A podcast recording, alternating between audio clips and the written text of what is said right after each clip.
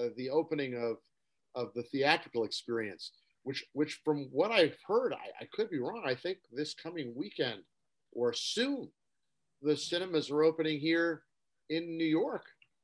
I mean, Whoa. I, I, I don't have absolute confirmation of this. I know in the suburbs they have, but uh, uh, the the movie theater business has really uh, gone through pain. Everything's streamed. Yeah, but that's amazing if if that's true because I'm you know the, I'm not to go on this a long rant about the state of cinema, but you know there's a slow.